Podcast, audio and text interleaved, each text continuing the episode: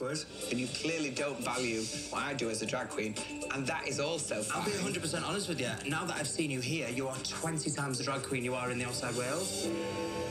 Because for the past 10 years, I've seen Divina in a red wig and a silver dress. Bullshit, Vivienne. And I know exact- Bullshit. but I've I've seen- Bullshit. A red wig and a silver dress? I don't think. Oh, whatever. I've worn that silver dress maybe 10 times in my entire career. You've just won the challenge. I'm so proud of you for that, and I'm trying to tell you that I would have chosen you, Cheryl, and Baga. You're not hearing that. I'm hearing anything No, no, but You're hearing. of. You're hearing. I wouldn't have chose you first, and you're fucking pissed about that.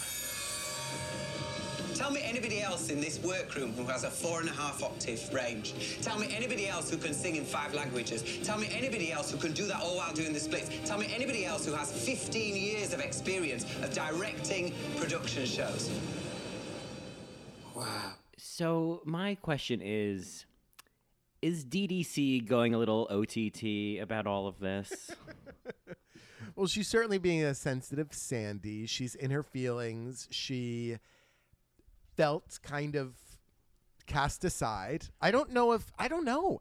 I totally get this. I th- when she said, "I'm just always last on the list with you." There are some moments when you feel like no one is seeing how great you think you are or how hard you are working and no one is giving you the credit that you feel you deserve. And the problem with that is that and she learns this or realizes this or remembers this when she talks to Katia. I love that she says Katia. Katia. She's she re, she remembers she's like, "Oh, their opinion doesn't even matter. Why am I Oh my god. Why am I totally distracted by needing the Vivienne's approval?" And uh, she she was not there at the start of this episode. I totally get it. I guess to sort of challenge it or play devil's advocate is because and because we've seen a bit of this with Divina where it's like it, what she's reacting to in the moment is just that the Vivienne hesitated slightly on who she would have chosen for her group and the, and Right. DDC went off. And I guess I'm just kind of wondering if like this is maybe a bit of projection where it's like maybe what this is divina is you're not seeing how great you are and you're pointing all these fingers. You're not seeing it. You're not you're you're discrediting me. You're just you're selling me short. You don't think i can do this stuff but it's like that was the narrative i feel like she was started that, that she's been kind of having this whole season of like i just don't think i'm delivering. It's like i think she's just not seeing how great she's doing because the output has been so good that like it's more about like yes it's about realizing that it doesn't matter what the vivienne thinks but more importantly it's about being able to see oh and believe oh no i am really good at this so i don't know i just i think this has nothing to do with the vivienne I, I hear you on that. And even on this podcast, not that she was listening to this podcast during filming, but even on this podcast, because of how the competition started, we were like, oh, the Vivienne's definitely going. And it wasn't until like episode three or four that, you know, I piped up and I'm like, well, Divina De Campo is going to make top three, right? And it's like, why did it take us so long to be like, Divina's great before we were like, oh, Vivienne's great, right? i don't And know did, and- we, did and- it really take us that long to see that it, divina d- had it something didn't. special It, it didn't take us that long, but I think uh, in in it, the Vivienne came first. It was it's always the Vivienne, and I feel like in the workroom, and we've talked about this dynamic during the untucked segments in the workroom that the Vivienne is kind of the queen that all of the girls go to or look to for her approval. Even in this episode, she offers her suggestions. She offered something Wong suggestions. She is kind of the that girl. And I also think that Divina was getting in her own head, to agree with you, getting her in her head, but it did have to do with the Vivienne in the sense that she wasn't in the Confidence Corner Club. I do feel like she was like, why is she, you know, hooking up with Baga and Crystal? And it's like, because they were winning at the start and Divina wasn't. And she was you know, second guessing herself and feeling like, why isn't the Vivienne taking me seriously?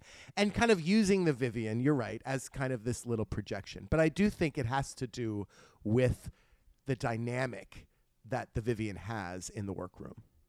Well, I think that if you know, and it's hard to kind of see this from the inside of it, but I think that Divina's spot in this competition as a queen who is consistently doing really well and um, yet is not kind of sitting in that queen's throne, is not sitting there with the spotlight of oh, there's the there's our front runner. There's so much pressure on that, and I think that you know, to like from my point of view, I would love to be in Divina's position where it's like I I know what I'm doing. I've got you know experience on my side. I, I'm I know what my drag is. I have ideas. I'm quick. I'm witty. Um, and I'm gonna just keep killing it. Because if you look through the whole season, I don't think she's I don't think she's stumbled at at any point. So No, but here's the thing. So one of your points was, oh, she kind of went off after Vivienne, you know, paused slightly before picking her. But she kind of has her receipts because the Vivienne comes back to her and she's like, well, you know, I've only really only seen you before this competition in a red wig and a silver dress. And it's like, well, there's the Vivienne telling her exactly what she was fearing. Oh, that she's just like that's That all she you are. overlooks her. Yeah. yeah. A red wig and a silver dress. I don't think. I, I you love know, that. You, well, you're missing the look. Ugh, that. Well, we're on a podcast, makes. so I, know, can't really. I know. I know. I actually am doing the look. You just can't see me. So I'll, I, uh, I don't know what you're talking about. well, just call me a basic hun, Mary. Yeah. You okay, hun? You okay, hun? Oh, I, you know, thank you to the Mary that sent us all of those great references and resources for Hun culture. Uh, I totally now get what Cheryl's lyric meant, and I just love pointing out things that are a basic Hun. Um, I do kind of still love the fact that there might be a comma after basic. You're a basic Hun. You're a basic hun. But I I appreciate uh, the kind way that uh, that Mary was helping me out, as opposed to calling me stupid, which she definitely didn't. Well. you, you okay, hun? I'm just worried because I know that when the episode comes out, people are going to just rant in. You know what I mean? well, I mean, here's the thing. This is how I see it because, first of all, we are recording this with within like 12 hours, 18 hours of the episode coming out in the UK. So I have not been up all night.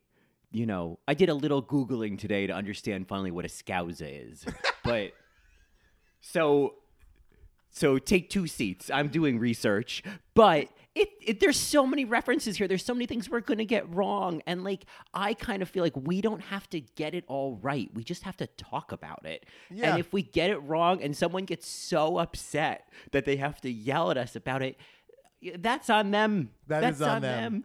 That I have on them. never gotten so upset by the wrong author of a cookbook, RuPaul's mistake, not my mistake, that I needed to tell somebody how upset I was. Totally. So I can't answer to those those actions because I don't understand them. I don't Right. understand them, and I won't respond to them. right. And and just it was a slip of the tongue by calling uh, Peggy Mitchell Penny Mitchell. Uh, I was I was obviously fantasizing about Penny Marshall and missing her. Can So- anyone blame you?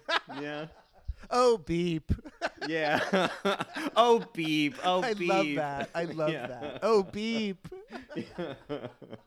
anyway, back to the Vivienne and Divina. I guess this is kind of relevant, right? Where, you know, you say the wrong thing and somebody just kind of jumps all over you. And I feel like the Vivienne kind of said the wrong thing and uh, Divina went off the deep end. This rant, it kind of reminds me, it puts me, it puts Divina in the Shangela Aja canon. In a sense, tell me any Yes. eh, tell me anybody else in this workroom has a four octave range. Tell me anybody else. I feel like there's a, a single opportunity, a music single for Divina here call called "Tell Me Anybody Else." I just would Yeah. love that. Yeah, maybe you could maybe you could produce it, you know? Uh, an MNEK and QRS production, BLT. BLT, Ella Menop. LMNOP. I love it. Anyway, uh, when I was with Cheryl when she said medic. Oh my god, that was so funny. It was so like flatly delivered and just like bemused. Like she was just kind of like folding a scarf, like oh, medic. I just, I, I just need to say at the top of this episode, Cheryl. Cheryl. Cheryl. I think that I'm going to come away from this season just appreciating Cheryl the way I appreciate, uh, you know, all the other pizza queens. Uh, She, it is, she is, it is decided. Oh beep. Yeah. Oh, this, beep. This whole segment was edited so well. You have the perfume spray that Cheryl has. Uh, I after uh, it was after Divina says, uh, "I don't think so." Shh. Oh, oh, it was so good. It was Well, so good. just uh, to be to be specific, Divina just says a red wig and a silver dress. I don't think. Just think. She doesn't even yes. finish. oh right. I no, don't she think. think so. Right. I don't think. That nuance is so important. so. I don't I don't think. think. I've already made a GIF. It's. I Yeah. just. Uh, The lips, the eyes. Yes, and Um, even even the nuance. Not, I- I guess it's nuance because you know that look when the Vivienne comes over to Divina talking with the girls, and it's just like, "Hey, what's going on over here?" And Hmm. Divina has that look like, "Hi," mm, just that like "fuck you" smile on her face. Yeah, it's Uh. like she. It's like when somebody comes over and you know that you're going. All you need is like a tiny window to start the fight. Like, give me something. Just ask me how I am. Ask if everything's okay. Give me a prompt. Give me a yes and, and I will go off on you. And like that's what she's waiting for. And I know that feeling when you're just like, ooh, ooh, I need to say it. Come on, pull the tab. You know. you know. It's like when I walk into a straight bar, you know, and I'm just like, Mhm. "Ooh, just some, somebody. Hi, Hi. hi. Hi. Just find a seat at the bar and keep your head down. Right, right. The bartender comes over to me, and I'm just waiting for them to say a vodka soda.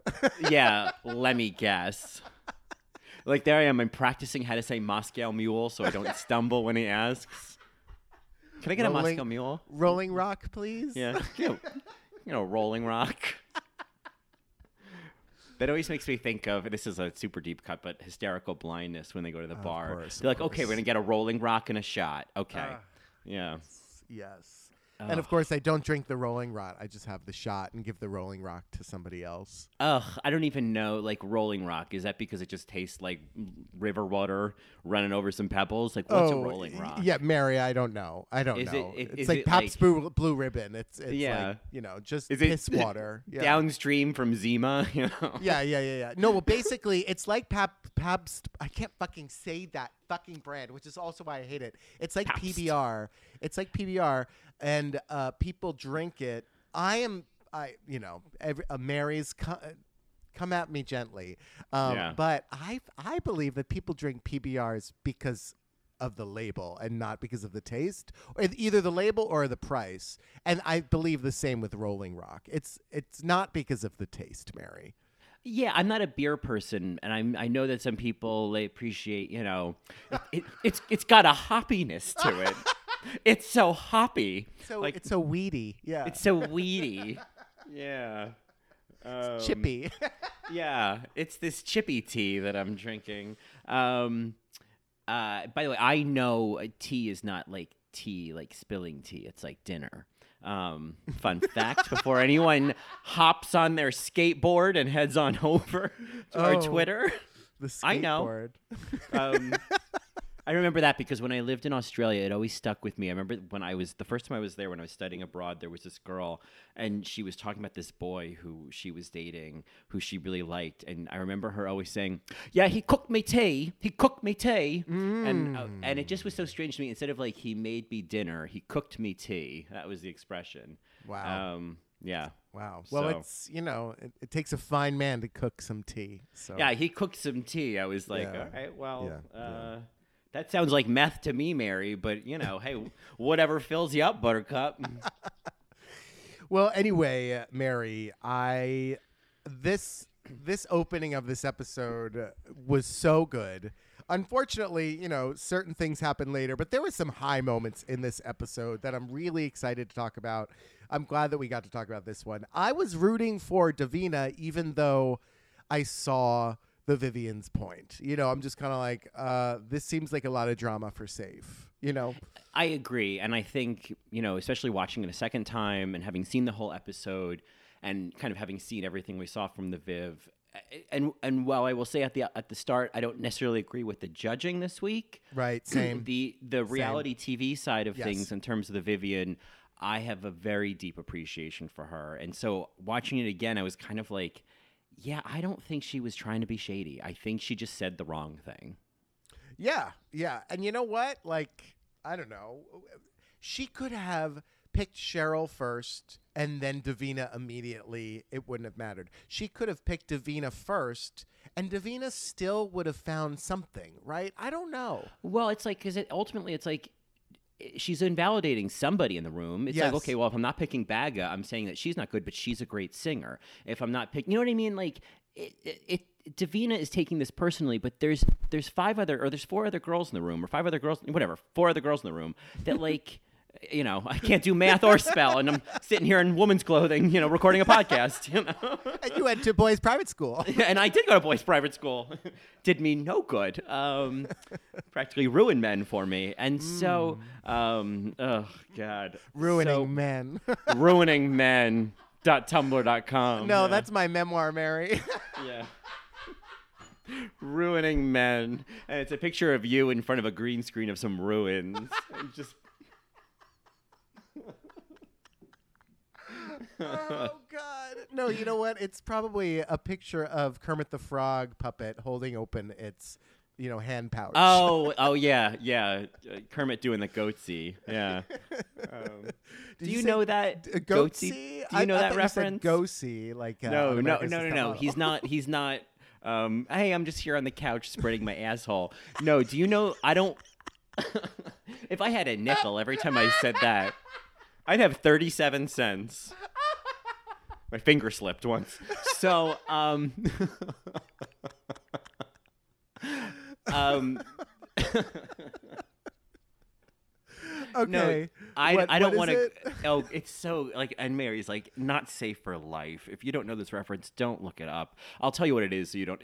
It's so it's. I think I I've always pronounced it in my head. I can't believe I'm talking about this. Goatsy, G O A T S E, and it is um, an image of uh, this man like spreading his very stretched asshole open. Great. Um, and it became oh, kind beep. of oh Beeb. Oh yeah, Beeb. Beeb I'm excuse me. dripping. Oh yeah, it's that's it's incredible. I've uh I've seen this. I yeah, it's you could lose you could lose an earring, you know. So oh my god. yeah. Oh my god. Uh, so for for Marys of a of slightly older age uh, and a sicker predilection as us, you'll know this reference. And for younger Marys or Marys who are not into looking at pictures of men stretching their assholes open, uh, you're welcome. You're very welcome. Great. So with that, and on that note, let's uh, start talking about this fabulous slash uh, reality TV episode, uh, and Yeah. let our Marys know what they're listening to. Well, I think opening with Goatsy has kind of really lowered the the expectation. So I could really do any accent now, and people are like, "Well, I'm already ruined." So at this point, let's just go for it. Ruined. Um, this is another episode of All Right, Mary. All right, Mary. All right, Mary, which is our podcast dedicated to all things drag race, uh, the world of drag race, and the paradigm. I can't help it, I love saying it that way. That RuPaul's created with this BBC TV show. I'm Johnny, and put them back on. It's filth. Um, and I'm Colin, and Cheryl is the reason I'm here today, girls. So. Oh, what a great line. Yeah. yeah.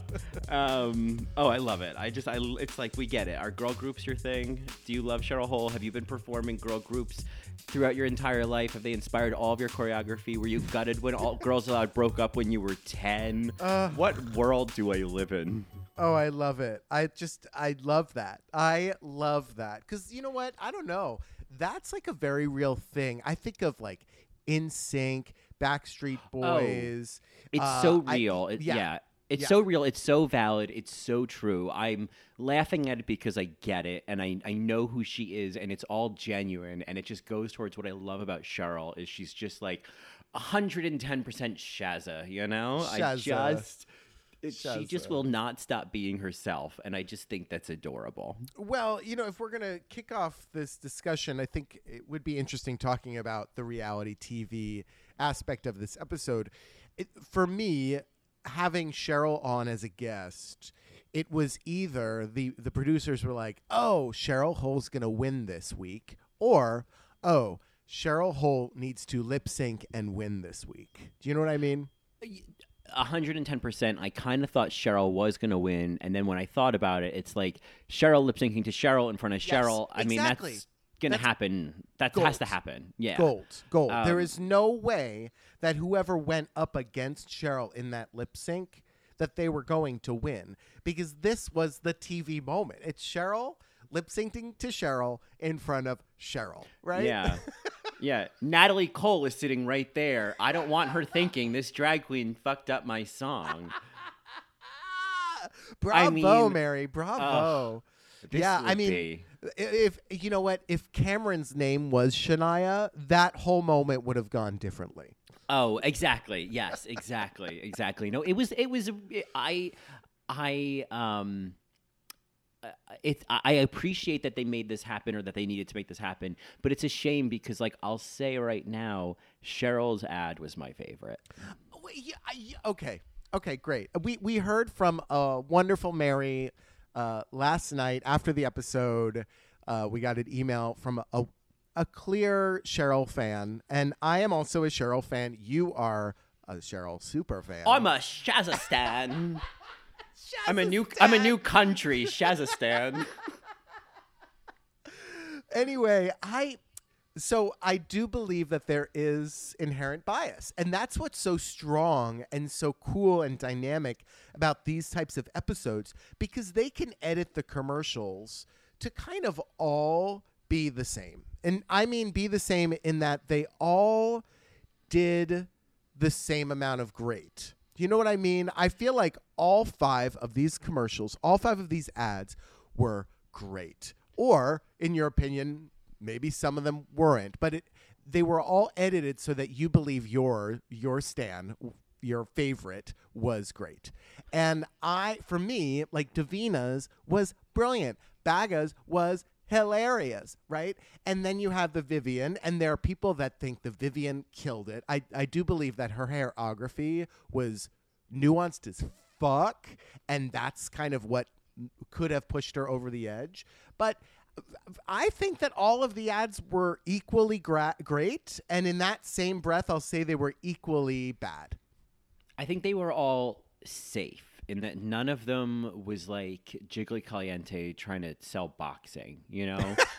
um, which, yeah.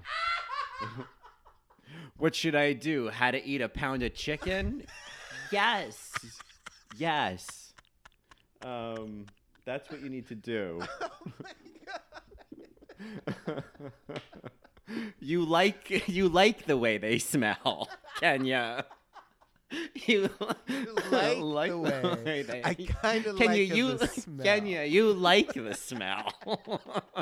Oh, okay. I like the smell. oh, okay. so, you know, I I think that they were all safe. Um, even Blu's, I think, was safe in some ways. Her, there was an efficiency to hers that I appreciated. yeah, me too. Yeah. Um, but I, I, I will say that, like, I mean, you know, just to cut right to it, like, I, I could have seen the Vivienne and Baga in the bottom. Um, I don't think. Uh, you know what? I will say this: it could have gone either way for Vivienne's runway. I loved it. Believe me, I loved it. That like it was straight off of the runway from Drag Race Thailand, in my opinion. There was drama. It was a production. It was conceptual. It was great. And on Drag Race, that is a high risk because they can either call this high couture or they can call this trash and point out all of the mistakes. Yeah. And and they chose not to because it's reality TV and it's the Vivienne and the Vivienne couldn't go against Cheryl this week. Yeah, I guess I just like the Vivienne. I mean, the thing is, like Vivienne's, you know, Scouse wife. that's so my kind of thing. Like, I I loved it, and I think Same. Cheryl was like, oh yeah, the rollers and the robe and all that. I can I can I, I appreciate that like this sort of tradition of drag in the UK is so like reverent and in love with you know these middle aged goosey ladies. Like I hmm. just I I'm like The oh Mary so Berries. Yeah. yeah, and and just like that's so that's so right up my alley, right on my alley, even Miss Ho. But it felt kind of.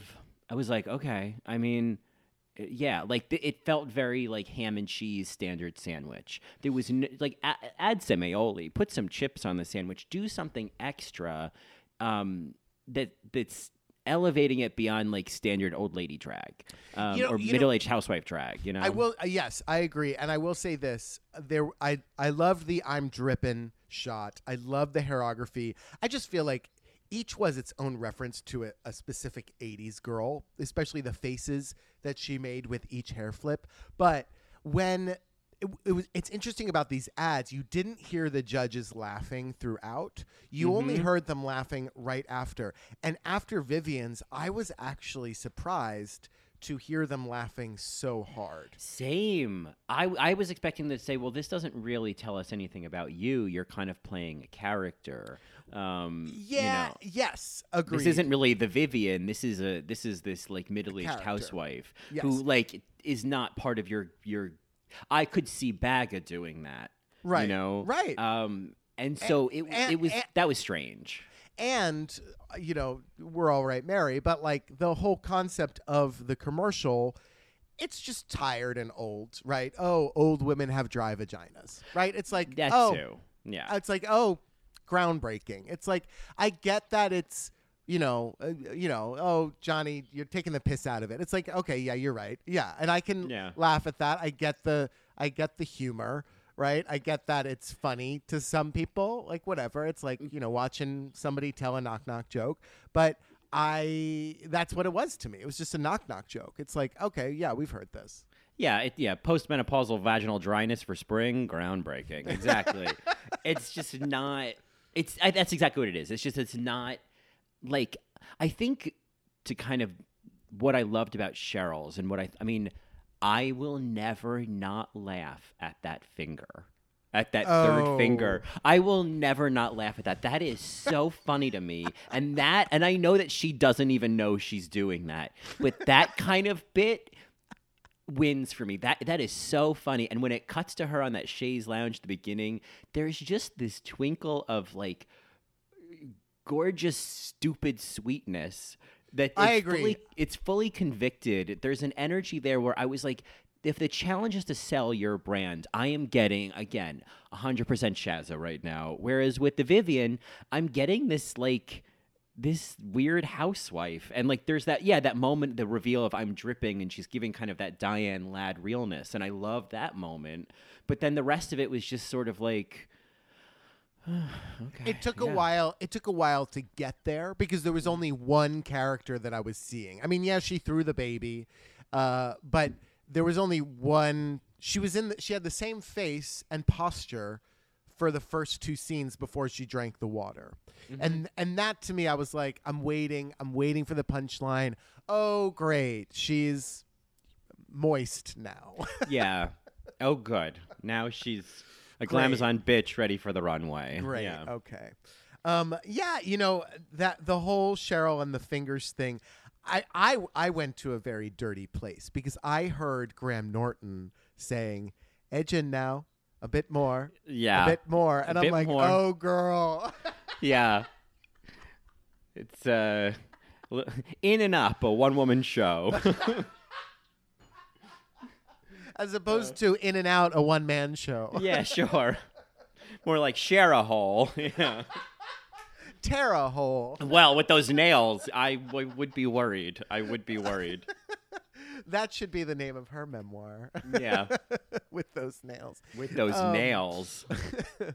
anyway, yeah, the reality TV uh, aspect of this episode was not lost on me. I, I do think that Cheryl needed to be in the bottom as or or win, right? But she wasn't going to win because then uh, Blu Hydrangea would have needed to be in the bottom with the Vivienne or Baga, and I Baga was clearly not ready to lip sync. You know what Yeah. I mean? Like there was a Yep. lot of that. Yeah, I mean, I guess if they they could have put the Vivienne in the bottom again, and she could have sent Blu home, and it could have been like, "Oh, girl, like you need to pull it together. Are you are you circling the drain here?"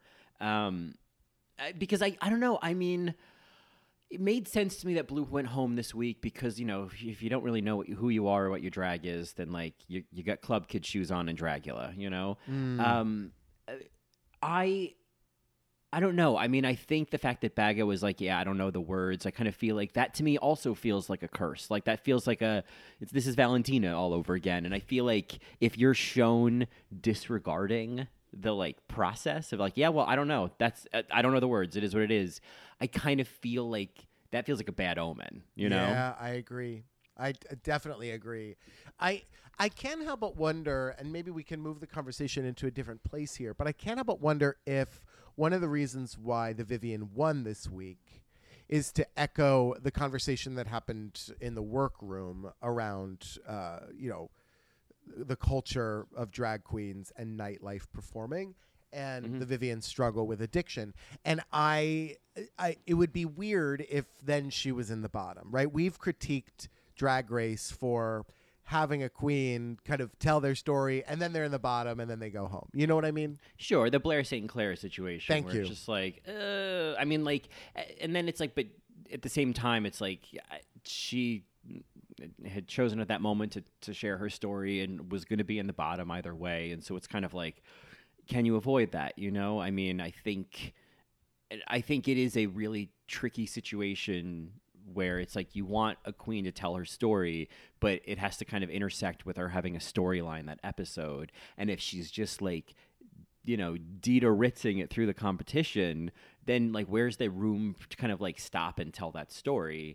Except unless you're doing really well or you're doing poorly. I, I think that it it helped uh, certainly for the Vivienne to share her story.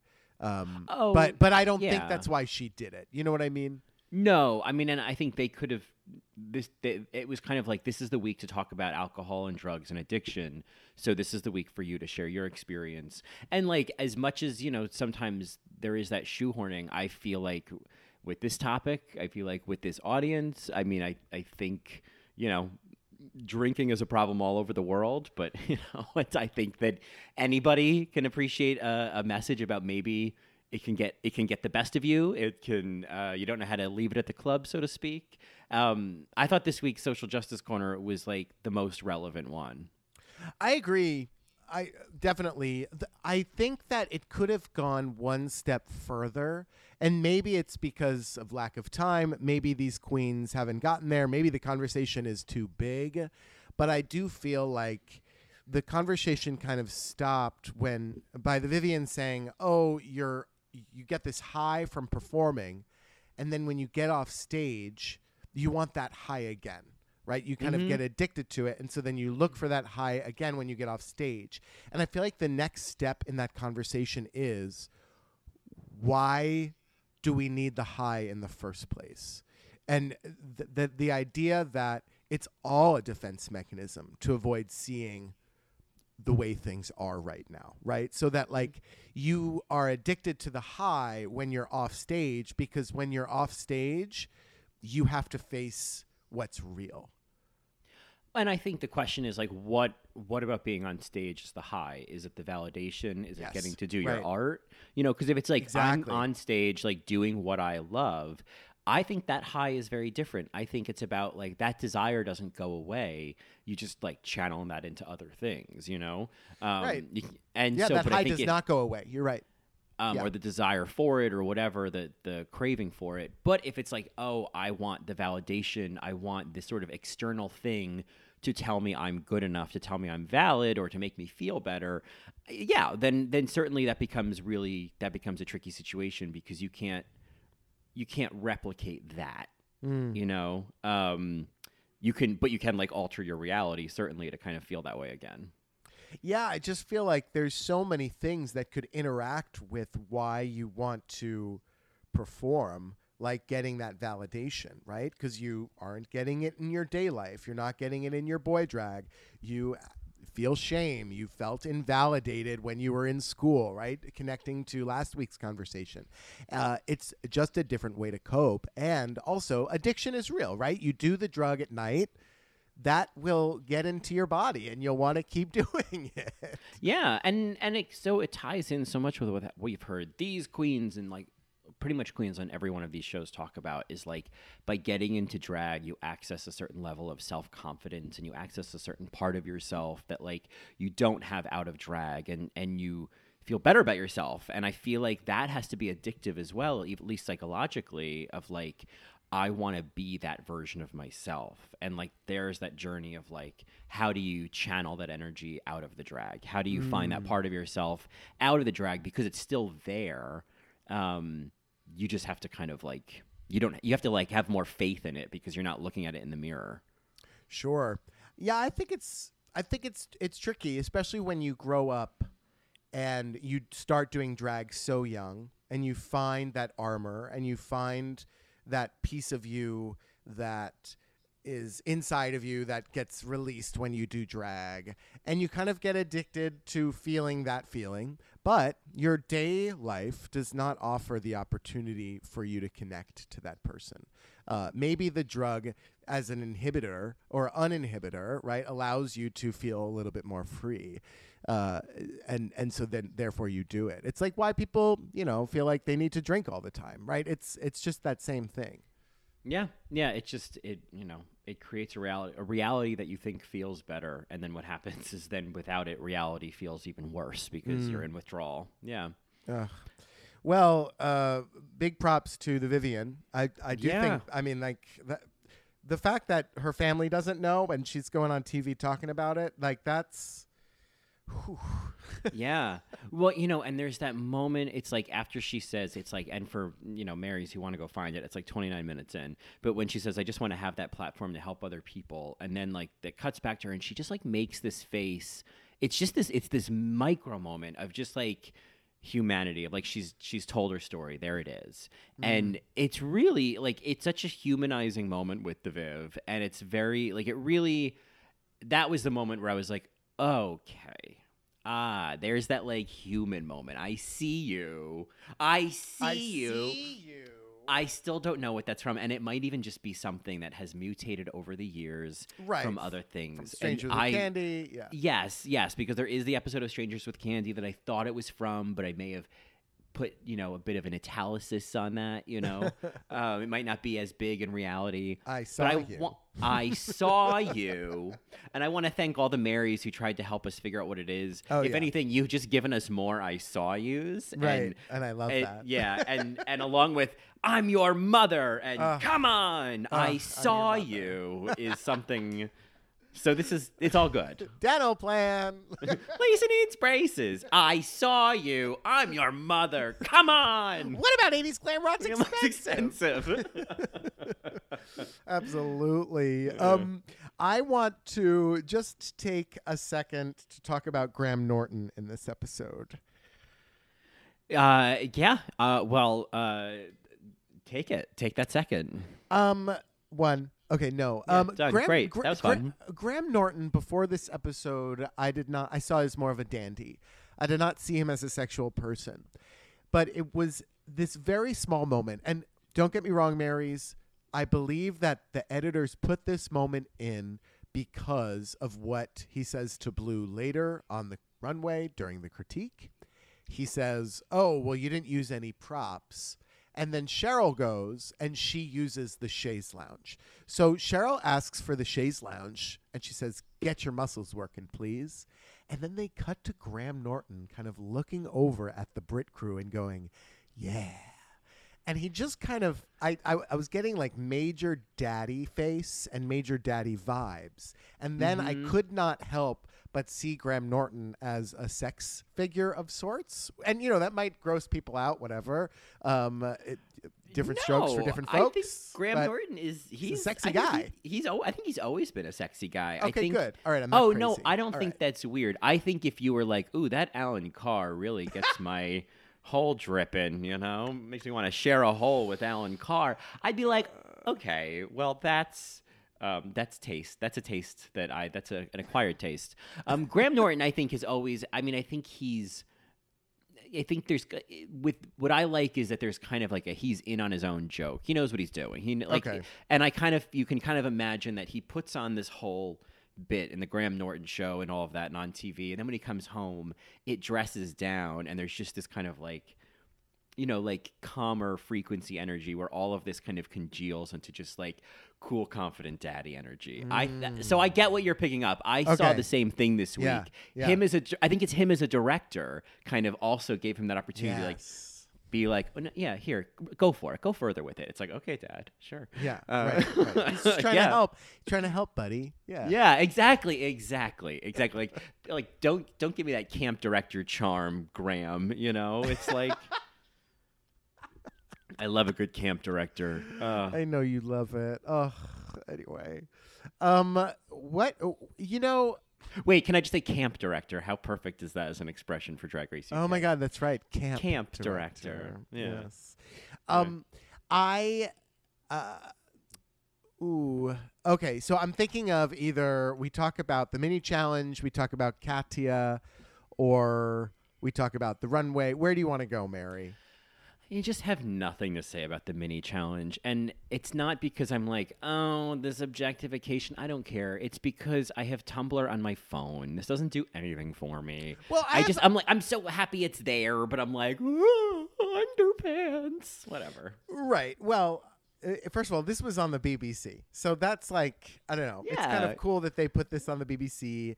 I mean, yeah, cocks, it's balls, old- fucking yeah, hot it- men. It's like it's okay, old great. school like drag race getting a little filthy you know uh it's like when rue would kind of you know do a poppers joke or a Yeah. glory hole joke totally it's you know bold jokes like it's i i'm appreciative of the kind of the smutty edge um i feel like you know that that brings me back to to a certain energy with drag race um Yes, but it's you know yes, it's RuPaul the Cad, and we all know if you listen to What's the Tee and watch earlier seasons of RuPaul's Drag Race, RuPaul is a cad. RuPaul is always thinking about something, you know, pervy and you know, changing the words to things to be kind of sick. And you know, we also have seen the cad face when Trinity K. Bonet is lip syncing with Adore Delano. Like there's that like right? Oh, that's, yeah. That's this inner energy and that's, you know, and granted, I don't know if RuPaul is planning these things, but we do see RuPaul reacting to these mini challenges. Um, I guess the only thing I really want to say is that this will eventually fall out of fashion. It will eventually get way too dusty because, you know, uh, it's objectification and it's uh, men being exploited. It's this narrow view of beauty and sexiness, and with body positivity and representation right now being kind of a problem in the gay community, I think it will eventually catch up. Don't get me wrong; like I look at porn, but I don't know. I think that this will eventually catch up to itself, and I'm not critiquing it. I'm just thinking forward. Like eventually, this. I don't think that audiences are going to be that cool with this. Yeah, I mean, I would say like bo- body positivity and body image and whatnot. I think that is a perennial problem for the- especially the gay male community. And we've talked about that a million times. And as much as like you know, uh, I mean, I feel like Tumblr on my phone. I feel like that's a, a sort of good header for like, yeah, there is accessibility to all different types of like you know body types and you know if you're into bears you're into bigger guys you're into hairy guys you're into whatever um i think that I, I think I I would I like the idea that this falls out of fashion, and then I think about well, first you have to climb over the like the Himalayas of Instagram and Twitter and mm-hmm. OnlyFans and just for fans, where like it's totally still in fashion, and like anybody who can get like two thousand followers on Twitter and post some thirst trap pics is suddenly going to start an OnlyFans, you know? Right. and so it's i think that like i think that for certain audio i think that for it's the kind of thing where it's not like everybody suddenly decides that like oh this is tired. But i think you kind of see that probably with you know over time in the gay male community like body hair where like over time like people started to kind of like eh, you know you know get get into that idea and start to see it. And i feel like that whole concept of like you know the hairy muscle daddy it's like there was a time when it was like well muscle and like 27 was hot. And now you know what i mean? So like it evolves. And I, I but i think that like that's that like cheesecake beefcake you know thirst trapping over the muscle dude like i don't think it's ever going to go away. Oh, agreed. I mean, it's why reports of you know really sexy guys that are hairless and muscly coming out will get more clicks than you know the black trans people being murdered in this country, right? yeah yeah, yeah. Not to get too dark, but like it. Yeah, whoa, it's- okay, It's, yeah. like why. It, that's how the media works. That's how people's eyes work. They'd rather look at that than you know than see something horrific. Um, Mm-hmm. I, I and don't get me wrong. Like I am a, I love this mini challenge because I'm definitely a butt guy. I'm a thighs guy, and there was lots of butts and thighs, and I appreciated it. There, there, there were. I, I just, you know, it's like again, uh, i- i- if if this challenge was uh, was, if they really were commando, then I'm interested. You know what I oh mean? yeah, it's that's just I, like I know what was what was up with that. It, you know Yeah. what? So either does RuPaul not know what commando means, or uh, do I not know that commando means something else? Well, I think this was just a this was another episode of Gotcha with Right. Cheryl Hole. like they, they just gotcha'd. You got gotcha'd. but Um, how are you supposed to guess commando? You know what I mean? Like, I mean, how are you supposed to guess any of them? It's oh, uh, Mary, I Divina did, and I believe I could have as well. Do you have a Do you have a system? Do you have a what? What's your What's your tried and true system for What's your- identifying? Technique. Uh, Well, it certainly has a lot to do with with the push up. Um, and it also Mhm. has to do with the squeeze from the from the sides. The squeeze. I noticed some heavy squeeze on that one. Yes, yes. Mm. Uh, but Turn com- around. Let me see the squeeze on that. But you know that it wasn't. I mean, if it was commando, it there would have been a lot more, you know, lumpy bumps, if you will. It it's not going to be. I mean, all of them are wearing a little bit of stuffing. You know. I it's mean, all a hammock. Yeah. Yes, uh, and yeah, exactly. There's because yeah, it's like the the jock straps where they have the little baggie that you put your junk into, and it kind of pr- pushes it forward a little bit and propels it. That's Um, right. That's right. It lifts. Yeah, it, lifts. It lifts. Yes. Um, Um, I will say because of this mini challenge, we got "How Does Tina Turner Walk," which I loved, that was cute. and yeah. also we got Kim Woodburn. I I mean, it was great. I loved that. Yeah, I uh, I- still have not really done my uh, done my homework on Kim Woodburn, other than knowing that she is, you know, a queen I haven't bowed to yet. Uh, you know, you need to bow, Mary. You need to Yeah. grab grab the vacuum and bow. Um. Anyway, uh, that's right, the yeah.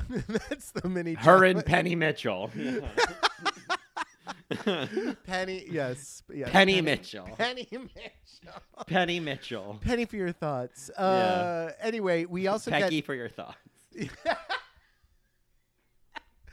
we also get uh, walkthroughs from RuPaul, and it's interesting because I think of walkthroughs. I've I've started to look at walkthroughs because of Project Runway. Like they're supposed to be really helpful, right?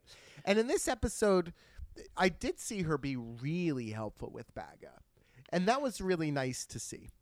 Yeah, I mean, I think that she was being really helpful with Blu. I think she was being helpful with Bag. I feel like yeah, Rue was doing that kind of like early seasons of of U.S. Drag Race where it was like really giving feedback and really kind of having a conversation versus like, well, all right, I guess we'll see what happens. exactly. Yeah, I appreciated that. I appreciated that she mucked up the muck with Divina and the Vivienne. Mm-hmm. You know, I was like, oh, you know exactly what you're doing. This is great. Uh, yeah, then- when she was like, "Oh, did, were the, did the girls confront you? Oh, oh, with with with the Vivienne? I mean, with the Vivienne? With was it? I'm just just throwing out names. guessing, yeah, yeah. The Vivienne was it her? Okay, yeah.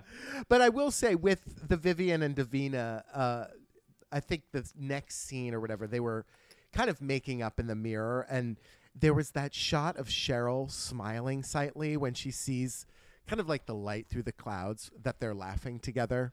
That Divina Mm. makes the joke, and then they cut to Cheryl, and she's like, oh, they're friends again. Oh, it was such a nice little moment. Oh, I know. Cheryl, yeah, Cheryl is Cheryl. It's it's like the child of divorce in the room, you know? Oh, Oh, right. Oh. oh, and no one's fighting anymore. Okay, okay, good. oh, it's safe to come out now. Oh, Um, Mary. I know it's dark. It's dark. Yeah. Um, Cheryl hole because you gotta hide away and wait. Um, because it leaves a hole in. oh God. um, Uh, well, Miss I- Doubtfire said we had to. so- Yeah, exactly. oh man, Cheryl Hole in Mrs. Doubtfire, but as one of the kids, not a, not as Mrs. Doubtfire. as little Natty. Yeah. yeah. as Natty. Stuart Little's my favorite. Yeah, no, it would be all girls allowed. yeah, yeah.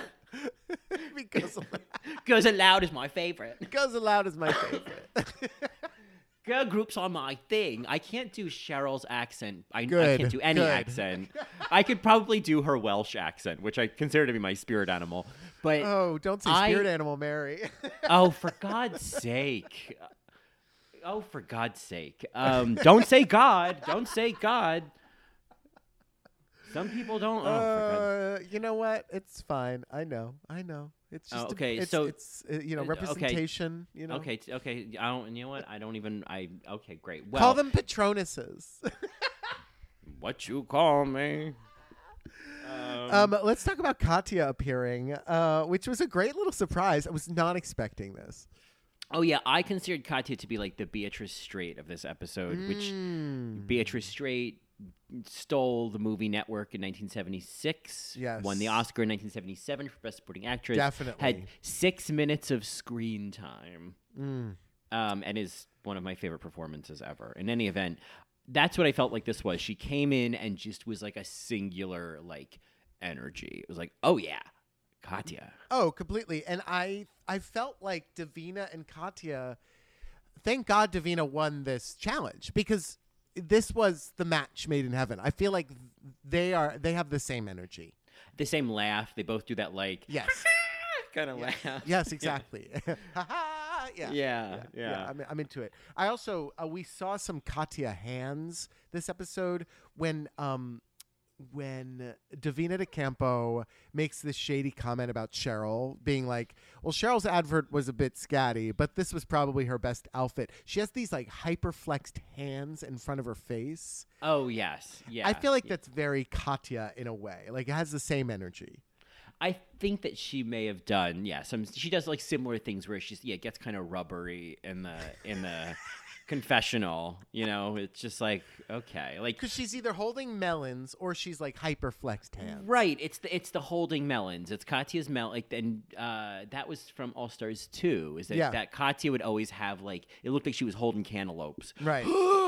holding Yeah. these melons, you know. I I carried an a watermelon. Yeah. yeah, I carried a watermelon. An angel. I saw Yeah. an angel. Uh, but I just love this, and I thought it was really good advice. S- Some of the advice was a little hard to follow. I, what did you make of the all of your pattern thinking do the opposite? I didn't really understand that. Maybe I'm not supposed to because I'm not there.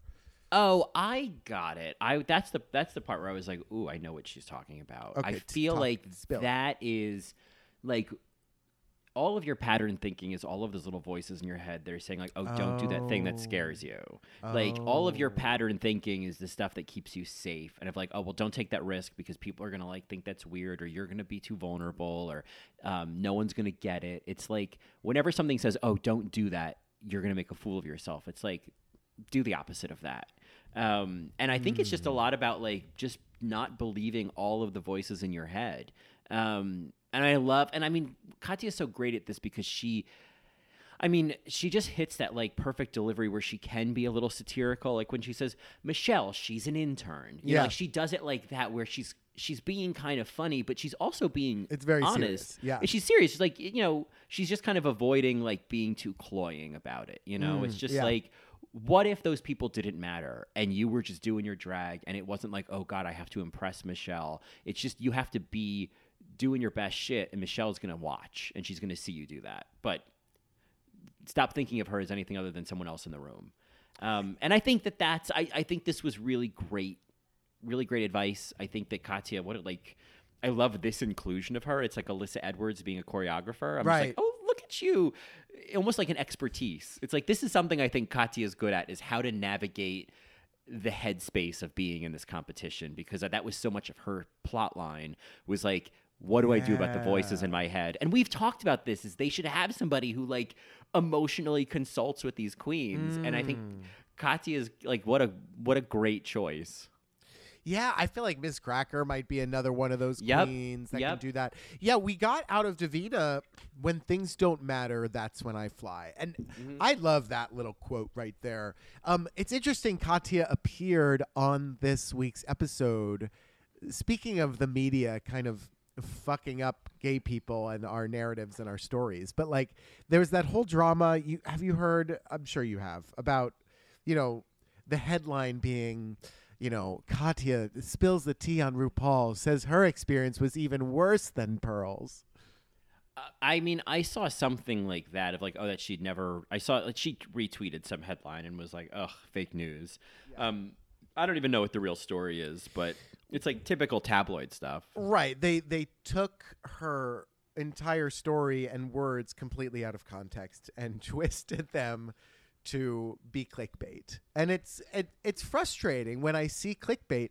And again, thirst traps are clickbait at, at the expense of the the person that's actually featured in the article, right? If it's mm-hmm. somebody coming out and telling a really heartfelt story, but instead they use these like glamour shots. It's like, why do you need to use the glamour shot? The story should be what sells it. And same with Katya. It's like Katya's story should be what sells it. We don't need to click it because we want to see what she said about RuPaul, right? Because we want the drama. It's it's tired. That's all. Well, this is, I think, you know, especially this is what tabloids have been doing, especially to women for you're just right. decades Yeah. of just like, you know, getting pictures of them at certain angles or in bathing suits or whatever. Like, this is just like an extension of that, of like, you know, humiliating women in print. You know, Wow. Wow. Okay. Ugh. I thank you for kind of clarifying, giving me a different context to think about it in because that's yeah, that's what it is. Yeah, it's Yeah. like it's like I don't know, is it Us magazine where it's like uh, it'll have like Jennifer Aniston on the cover and it'd be like Jennifer Aniston is so upset that she saw her ex-husband with Angelina Jolie, right? Yeah. And it's just like they caught her having this kind of glare on her face. Right. When really all it was was she was just like, you know, looking for her car in the valet parking.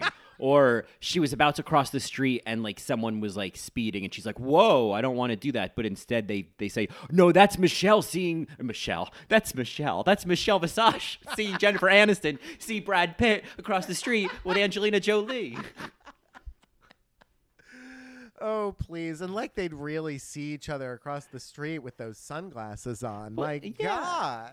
Well, and it's like and who cares? Yeah, like who it's cares? just Who cares? you know i mean i think i think whenever i see like tabloid headlines or you see those old like inquirers like in the supermarket i think of like the audience for those or the unknowing audience because i think there's people who read them you know well aware of what they're looking at and knowing that it's ridiculous and enjoying the camp of it.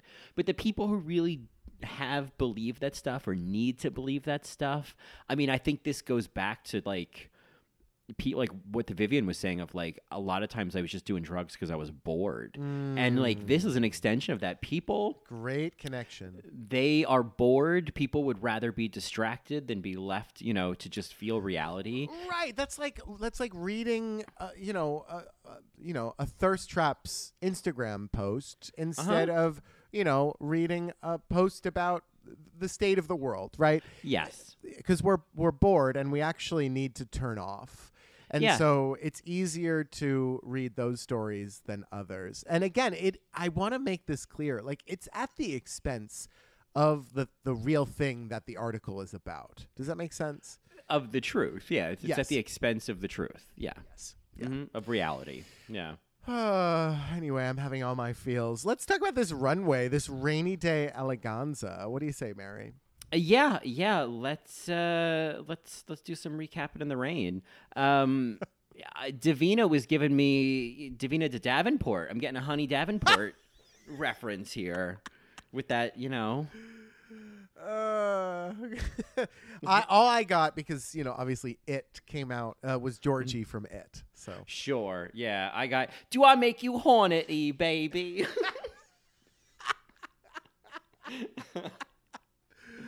Uh, yeah, it was it was a good outfit. It was um it wasn't my favorite on the runway. My favorite I think actually was the Vivienne's.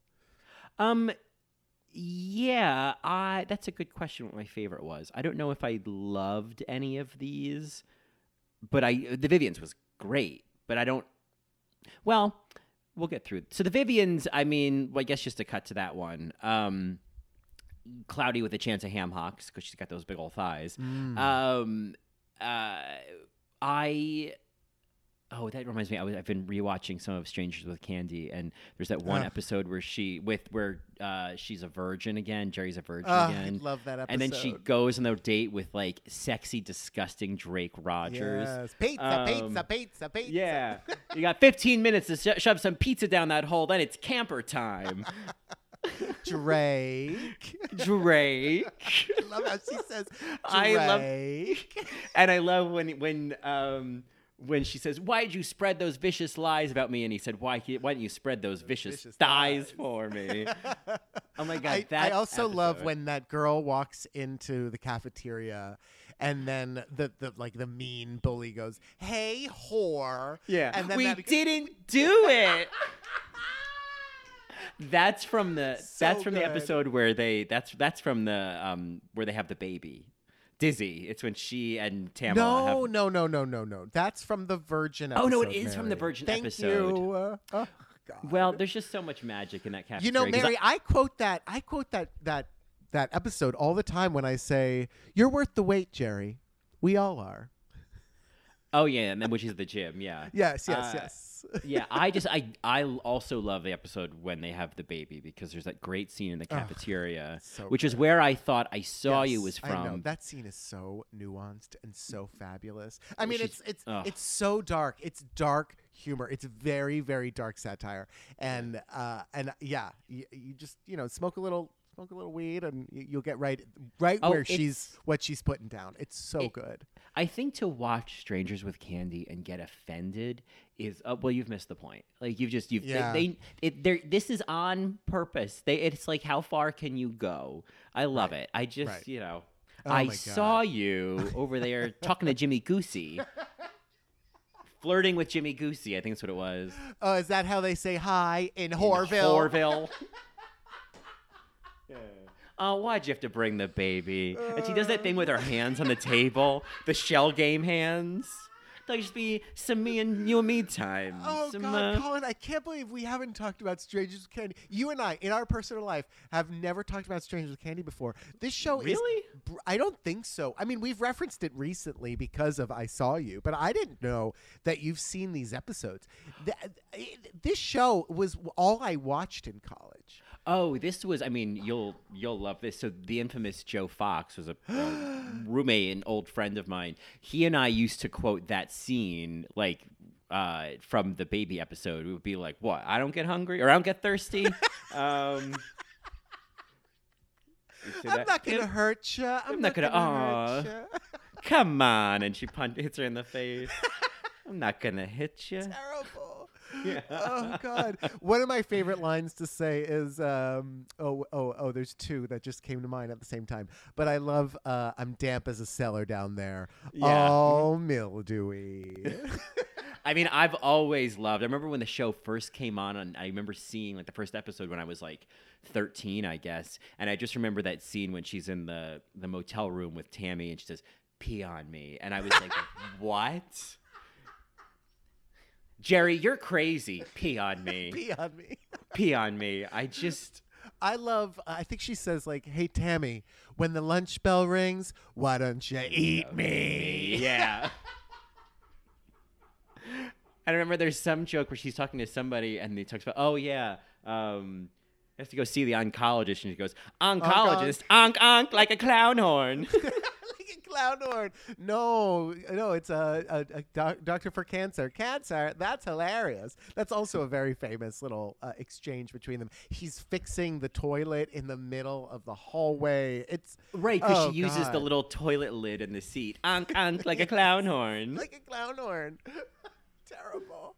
So good. Oh, that so that good. show. That show is uh, was way ahead of its time, I'm surprised and we it didn't would never talk air now. It would never. oh no, I'm surprised we didn't talk about it when we did She Devil because Deborah Rush is in that. Oh, uh, yes, Deborah Deborah Rush. Oh my God, I I could I could talk for hours about her on Strangers with Candy. I could take my time talking about Deborah Rush.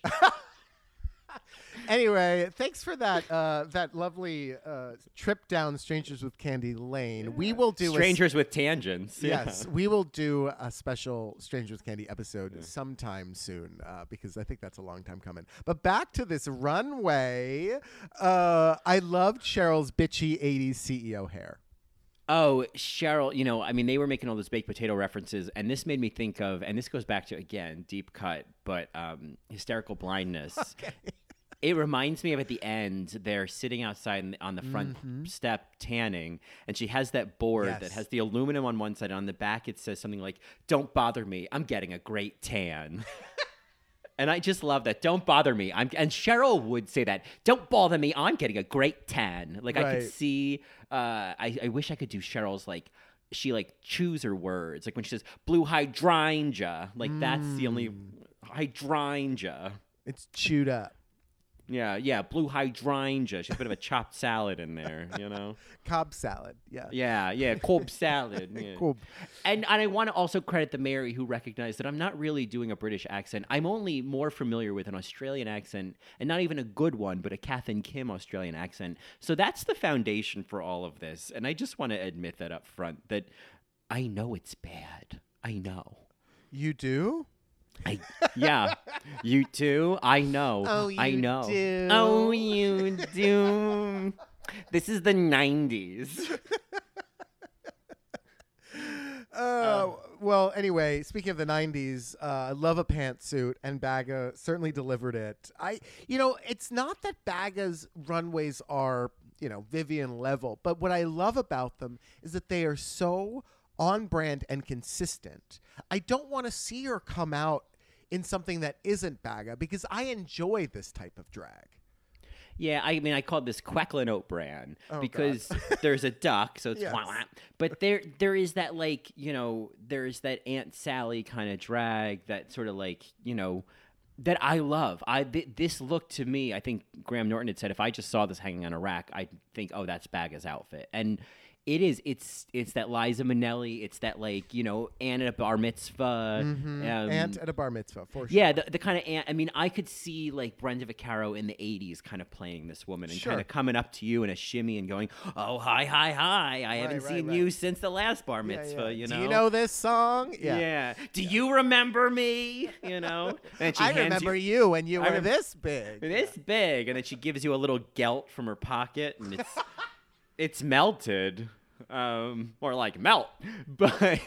Uh, melt. God, Oh, Melt. melt. Oh, you can melt, and she smells like white diamonds. You know. Oh, sure, sure. Is that I have to verify, but there is a certain um, middle-aged woman perfume of a certain era that i I I've, just routinely when I'm when I'm surrounded by women like that, which is in every day in my dreams, but uh, in real life is every once in a while. It's that same perfume, and I always Mary, just. Mary, it's White Diamonds. It is is, right? By Elizabeth, Elizabeth Taylor. Taylor, of course. These yes, have always Red brought me Door. love. Yeah. Yeah, Elizabeth Warren, Red Door. That's Arden. It's from right? the yeah, it's from the, it's a kib set. Yeah, it's a gift set. It's a gift set. It's the one I wanted. Red Door, Elizabeth Taylor, Red Door, Elizabeth Taylor, White diamond. White. Diamond. Yeah, no, Yeah. of course, of course. Yeah, I just that is uh, so. This look smells like white diamonds.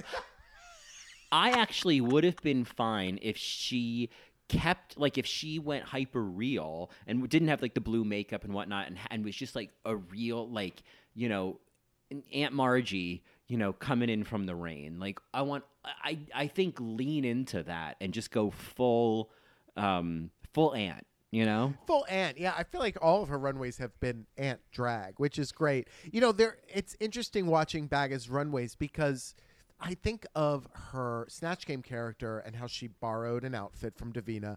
I it doesn't seem like Baga's strength is the look.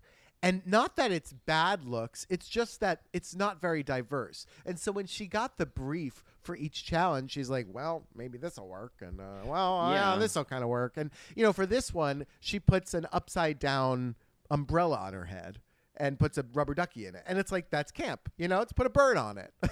yeah, it's it's a little weird. Like it doesn't all kind of make sense. I guess. Like I don't need it to, but I, I don't know. I I like what she's doing, and I guess I just feel like I'd be fine if it was a real regular umbrella that you know was kind of like a a grandma floral pattern and she had like you know a, a nice you know grandma raincoat on like i wanted to like put the umbrella in a plastic baggie after she closes it Yep, yep. um you know that whole thing almost like similar to like what the vivienne did with her like queen elizabeth look where it's like lean into those real details you know Sure, sure.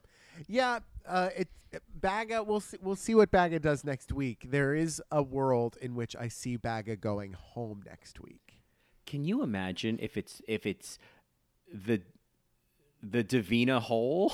I mean, what is it going to be? The Divina Um, hole. I love. That. Yeah, uh, Cheryl De Campo. I mean, I it, yeah, yeah. I mean, uh, yeah, the Divina hole. Yeah. Yeah, I mean, I, there's it. It would be interesting uh, if Baga went home. I also would be really sad if Baga went home after making over her mother, who I fell in love with, with just like three seconds of promo. Oh yeah. I mean, that's. I guess. I mean, this would be the challenge where Baga would at least probably be in the bottom. I feel like she's definitely going to be in the bottom. I just feel Okay. like that if we're being shown that she doesn't know the lip sync this week, Yep. I feel like Right. there's pu- at least punishment there to prove yourself or to like succumb to that. And she's the least likely to, to turn out like a great look. Divina, I think, will be really strong. The Viv will certainly be really strong.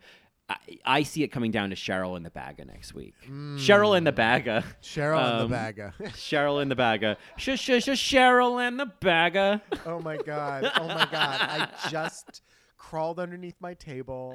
Oh my god! Elton John. Oh, Sh sh Cheryl and the Baga. Jesus. And when Um, that happens, that's I'm gonna I'm gonna say it over and over. Good, good. Thanks, Colin. Yeah, thanks. It, Say it in an accent, will you? Well, I was just shush shush Cheryl and the Baga. oh my god! I just want you to drop dead. Go play in traffic. you know, there's there's a I have gotten now some encouraging tweets about this. I know. About, I've seen So them. I'm feeling. I'm feeling my my oats, my wheats, my grains, my thins. You know what? I'm not offended by your accent. I am uh, just thinking about all of the Marys and feeling their pain. That's You all. just don't want to be associated with it, so that when it, when the when the response comes in, it's, like not me, not me. meh. I've got my raincoat on. I'm dry, and you know, I'm Oh well, I have plenty, plenty more for people to hate on and less to celebrate than yeah. you. So Penny. it's Penny Mitchell. it's Penny. Peggy. Click. Hey, it's Peggy. Dear All Right Mary, it's Penny. It's Peggy. Fuck you. Yeah. All right, Penny. All right, Peggy. oh, all right, Peggy. Uh, All so, right, Peggy. So let's talk. Um, oh, okay. Well, we kind of mentioned how Baga kind of freaks out in Untucked. Vivienne's kind of over it. I do love uh, Vivienne just kind of yelling at Baga, being like, "Don't second guess yourself. Shut up and listen to what we're saying." Oh, and then I loved when she was just like, you know, no, go learn your lip sync, get out of my face. I'm having a cigarette. Like Right. she was so that is that is mom drag. Mm-hmm. That is like storming out of the room. I don't Yeah. care what you do. Forget about it. I need to go fill the crock pot. Yeah. It's it's not even mom drag. It was like sister drag. Like they've been living together for so long. And that's Mm-hmm. kind of the that's the react. It's like, oh, you've been doing this for years, you know. Yeah. Oh, yeah. There's definitely that of just you know, it, I, it's kind of the way that like um, Dorothy would get frustrated with Rose, you know, on the Golden Girls. Mm-hmm. Yeah. You know. Yeah, right, exactly. Well, uh, the Vivienne wins, and I think Davina should have won. You I think, Cheryl should have won? I think Cheryl should have won. I think that little third finger trying to find it, that is that is great. one of the great. funniest things to come out of this season, potentially this whole show, was that little finger. All right, the little finger, not the, The- big finger, but the little No. finger. The- I mean, just to let y'all know, Game of is Thrones reference. Sorry, it's little finger. Anyway, wonderful. Well, thank you. That that is uh, the best supporting actress of this week. Well, is in your, Cheryl's opi- finger. in your opinion. In your yeah. Well, I mean, oh, because oh, Katya you- won it for me. Katya won it. Well, you know, Katya was a strong nominee, and she probably won the Golden Globe. But to me, or maybe she won the Oscar, but Cheryl's finger won the Golden Globe or the BAFTA. You know, where you're just like, okay, Maybe she maybe she won the choosies. oh, she won a choosy, Cheryl's choosy, best finger. I mean, finger. I've had you some their nominees. I, you know, my my nominee. Oh, are you, oh, that's funny, Colin. But no, Speaking uh, of camp directors, I'm thinking of uh, no Nina Bonina Brown's finger when she's like, mm, and she's nodding and she's pointing. oh reunion. yes, at the reunion, that's a Yes, great it's finger. a great finger. Great. Oh, fingers of Drag Race that I love. oh God, that's oh, such a oh, great little oh, topic. I got another one. Coco Montrese. Fuck you, Alyssa. Yes. Fuck you, Alyssa. Fuck you, Alyssa. Um, great fingers. Great fingers. Spooky fingers. Spooky fingers. Uh, there's probably so many other fingers. Oh my god! Now I have to look. Now I, I have to like just rewatch all. Oh god. I know. Mary's listening. What are your favorite fingers of Drag Race? this is the most important question we've ever asked you. Oh, we should have led with this. Oh man. favorite fingers, or for our UK Marys, favorite fingers. Favorite Just- digits. Yeah, yeah. Most desired digits. Um, Jesus. yeah. Um. uh, so let's. Uh. So this lip sync. I, I. I don't know how much there is to say. We get two death drops, and Blu's hair comes undone, and I'm just Cheryl kind kind of of- like, uh, here we go. Cheryl death bounces because it's a death drop, and then it kind of like it. It was. Uh, it was. Oh, this laundry bag's too heavy. Um, I think that Blu. It reminded me of Jessica Wild when she was lip syncing against Tatiana, and she was. I mean, that's a finger I didn't love. Was when she was doing those like those disco fingers. Mm-hmm. Yeah. Um, and then those rolls. Those. Oh, I hate a. I hate an arm roll. Oh, I hate an arm roll so much. What's the arm roll? Oh, it's I don't. I'm doing it now, but it's when you roll your like forearms when you're doing. It's almost like doing Tae Bo. Oh, you know, you roll them around each other. Yeah, yeah, yeah, yeah. You're, she does in that lip sync where you kind of do from side to side. Okay, it's, a disco move. Yes, yes, yes, yes. Okay, I know exactly what you're talking about. That's a great move. It's too Um, much. It's no, no. It's it's one step away from doing like the swimmer move. You know. Okay, well, you know, the swimmer move is also a move. Those are just Uh, like joke dance moves. Those are just like dance moves that you do at like a junior high dance when you're afraid to dance. Right. So you need to perform them as if they're joke moves, not Yeah, I'm like, just these are my joking. only moves. Yeah. Yeah, I just really want to Right. dance. Right. Yeah. Well, and against Cheryl, for Cheryl during a Cheryl song, "Call My Name." Hello. Yeah. This is all poetics. This is all produced, and it's like there is nothing. It's like a Thorgy moment. There's Mm-hmm. nothing. I and I'm telling you, there's nothing Thorgy could have done. Oh yeah, this was this was Shaz's all around. Yeah, Yes. this there was. I mean, and Blu. The first time I watched it, I was like, Blu's really keeping up. But then the second time I watched it, I think Blu probably like she yeah Jessica Wild. She was just like missing kind of the energy. She went too far, and was, I think she, she was this like neon blur. She was banging on the ground. She was dancing too fast. She was hugging Cheryl. I was like, no, no, no. Yeah. Wrong context. It, it was. It, it was not. It wasn't one- fitting. At Yeah. one point, she like pantomimed cradling a baby, and I was like, I don't think that was the use of baby. Like oh something doesn't tell me like call my name, infant. You know, I just don't think that's. I don't think that's in the song. I think Um, she tried her best. I I love Blu Hydrangea. I'm kind of sad that she didn't make it to a makeover challenge. I think that would have been awesome because she can paint for the gods. Uh, yeah, I- it's yeah, yeah. it's kind of like uh, Trinity K. Bonet not making it to Makeover Challenge. It was just like fuck, like that would have been perfect. Right. Um, or um, who didn't make it to the singing challenge? Something Wong. You oh know. right, right, exactly. Um, yeah. But you know, I think that she had to have known like this like Shazza inception going Right, on. right. There, she wasn't going to win. Like it just wasn't going to happen. Yes. Um so I mean, I think that Blu went out with a lot of dignity. I love that she said like that's all I wanted to make you and my country proud. You know, like that's I, I she left and I was like, "Oh, she, what a great like what a great note to leave on. What a what a dignified note to leave on, you know?" Yeah, along with the dig, if we book you, I'm like, yes. Oh, work. that was so Off the cuff. funny. Yeah. It was so funny and like warm and funny and clever. Right, Like it was I think there's something to be said for how you exit the show and um Oh yeah, she- she, is she going really to nailed it. blow up. She is going to blow up. Blu Hydrangea. Yeah. yeah. and I think like full disclosure because I haven't had reasons to think about it. I think I haven't had a full appreciation of what it means. Like I mean I know about Northern Ireland, but I don't think I've had a full appreciation of like what it means to be a queen from there, to be representing Northern Ireland, like to be kind of going back home to that energy. Like I think it's um I'll do my research, but I feel like it's something I'm more interested in of like, well, what does that mean? What would be the like you know, not that everything has to be U.S. centric, but what would be like an example of that? Is that like, what what would be a point of reference that I might be familiar with currently that that's similar to right now, maybe in the U.S. Or is it unprecedented, where it's like, oh no no no, that level of bullshit doesn't exist in the U.S. Like you're not even gonna get close in the South, you know? Right, Um, right. So I feel like there are so many Marys out there who could edumacate. So um, help a sister out. I Yeah. know I can Google, but like I'd rather get a firsthand experience. You know? I hear you. I, I yeah, and Marys are so kind and generous uh, that they'll be able to to help you out for sure. Yeah. Oh, yeah. Natalie Merchant realness on that one. What was the play that was just on Broadway that won all the Tonys that I loved, and I don't know if you loved as much? Um, that that's about the Irish Republic, Oh, Uh, the um. Oh, not the, the, Water Boy, but no, the uh, something man. fisherman, um, The ferryman. the ferryman, Ah, The ferryman. Yeah, I just I- keep thinking of that, and I know that's not. You know, the, it's certainly not Belfast, right? it's just No, yeah. I mean I think that though it's like the only thing I can say is oh, Caitlin. Yes, Caitlin. Caitlin. The ferryman is about Caitlin.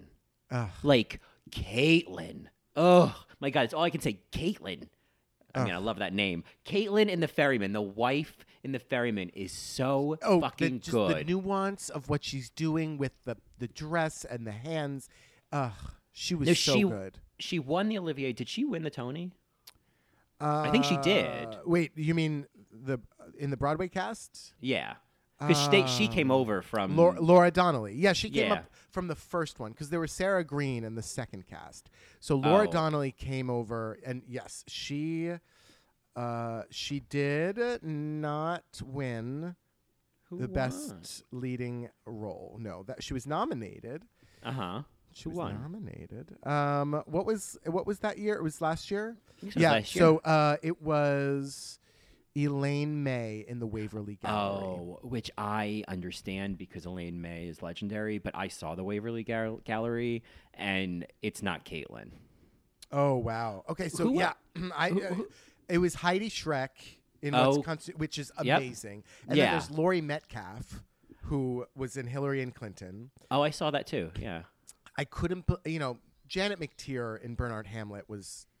Uh, uh, this was an amazing. Annette Bening was also nominated for All My Sons. Yeah, so, Yeah, I didn't see that, Elaine yeah. May winning, Laura Donnelly. I mean, it was it was a crazy category this year. Well, and I think like, what are the chances of Elaine May being on Broadway again? Like, I get it. Uh huh. It's right. and it's not a bad performance, but it's just like it's more of that like this is an honorary Oscar uh, or Tony. You know what I mean? Like I just Mm-hmm. didn't see it as like, oh man, Elaine May changed the face of theater that year. Right. She's still responsible for Ishtar, you know. So, um, never gonna let that go. I've never seen it, but it's a, this like infamous bomb of a movie that she wrote. Well, anyway, the ferryman, you know, Northern Ireland in 1981, there, it's certainly uh, a different type of tension than what's going on here, and I wonder how. Yeah, I, I yeah, I think your your call to Marys, uh, Irish Marys, that can speak more about the firsthand experience is, is a good one. Yeah, yeah, I think it's uh, you know, it'd be good to know. Um, but yeah, I mean, this was this was a good episode. I think um, I'm happy to see Cheryl still in the mix because I.